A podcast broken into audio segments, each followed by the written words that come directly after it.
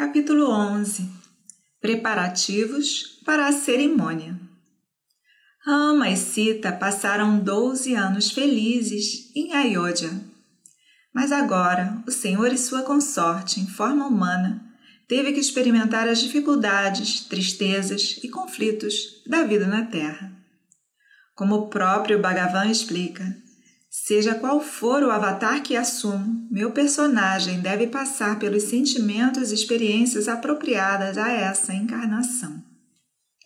Quem foi o príncipe de Ayodhya que, através do seu corpo, vida e experiência, sofreu as tristezas da humanidade e salvou os deuses? O ser, sempre presente e onipresente, que governa o mundo de dentro e de fora. Kamban, o poeta tamil, inicia na Kanda, referindo-se a essa surpresa de como o rei dos reis se permitiu sofrer as maquinações cruéis da empregada corcunda e de uma madrasta que o privou do cetro e o baniu para a floresta e além-mar. Dasarata amava todos os seus quatro filhos. No entanto, ele tinha um carinho especial por Rama, e esse último fez por merecer, por suas qualidades reais e adesão ao Dharma. A rainha Kausalya, como Aditi, a mãe dos deuses, orgulhava-se de ter um filho como Rama. Valmiki preencheu páginas com histórias das virtudes de Rama, nunca saciado ao beber do oceano de qualidades de Rama. Ele descreve os dons e as graciosidades de Rama às vezes diretamente e às vezes como visto e admirado por outros. Assim, e de muitas maneiras, ele descreve as qualidades que fizeram de Rama o homem ideal.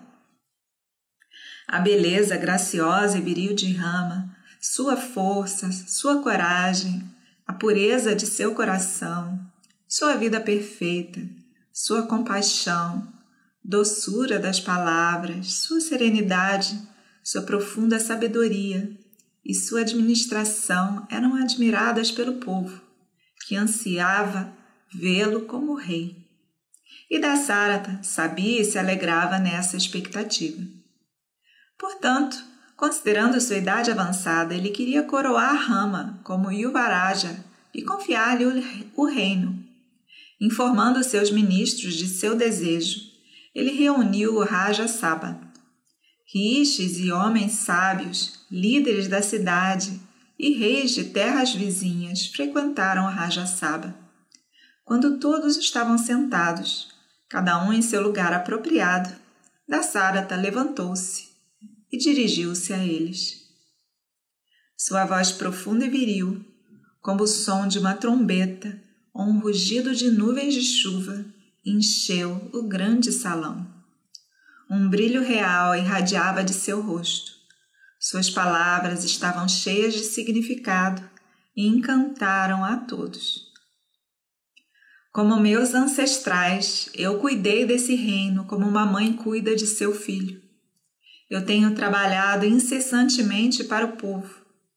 Agora, meu corpo está velho e enfermo. Eu gostaria, portanto, de nomear meu filho mais velho como Yuvaraja e transferir para ele o fardo dessa responsabilidade. Seguindo o santo costume dos meus antepassados, espero passar o resto da minha vida em austeridade na floresta. Rama é totalmente preparado para a tarefa de reinar. Ele é especialista em administração e política e ele é inigualável em valentia. Eu posso transferir essa, essa confiança de soberania a ele sem qualquer ansiedade e espero que essa honrada Assembleia permita-me fazê-lo. Gritos de aplausos alegres surgiram da grande Assembleia e, com uma só voz, os príncipes e notáveis ali reunidos exclamaram: Que assim seja. O rei falou novamente: Vocês concordam com a minha proposta? Mas não deram um motivo. Não é suficiente que os sábios expliquem por que eles concordam.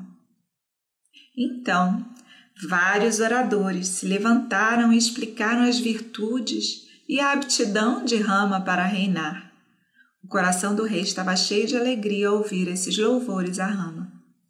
Por fim, toda a assembleia se levantou e disse em uma voz: Que não haja demora, que Rama seja ungido e o rei, o rei respondeu que estava feliz e executaria imediatamente seu desejo. Então, voltando-se para Vagista, Vamadeva e os outros homens santos e guardiões dos ritos sagrados, ele disse: Esse é o mês auspicioso de Chaitra, a estação em que as árvores da floresta estão cobertas de árvores. Anciões reverenciados, façam todos os preparativos para a unção de Rama. A Assembleia ficou feliz ao ouvir essas ordens. Conforme solicitado pelo rei, Sumantra, o ministro-chefe encarregado da família, foi buscar Rama. Rama, ignorante de todos esses acontecimentos, veio e ficou diante de seu pai. Ouvindo a decisão de ungí-lo como Yuvaraja, ele humildemente se curvou em aceitação, dizendo: Tenho o dever de realizar as suas ordens, sejam elas quais forem. Dassarata abençoou Rama e disse: Você é um bom príncipe, amado pelo povo.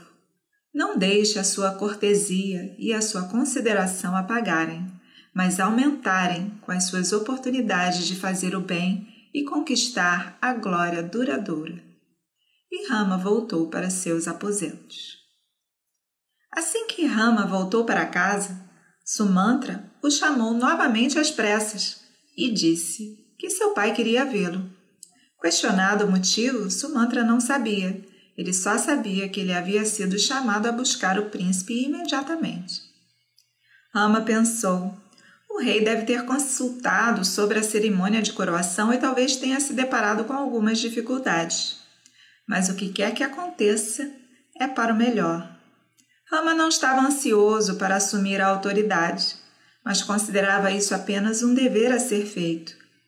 Se fosse o desejo do rei, ele estava pronto a obedecer. Mas se fosse desejo do rei que ele desistisse, ele estava igualmente disposto. Com isso em mente, Rama foi procurar o pai.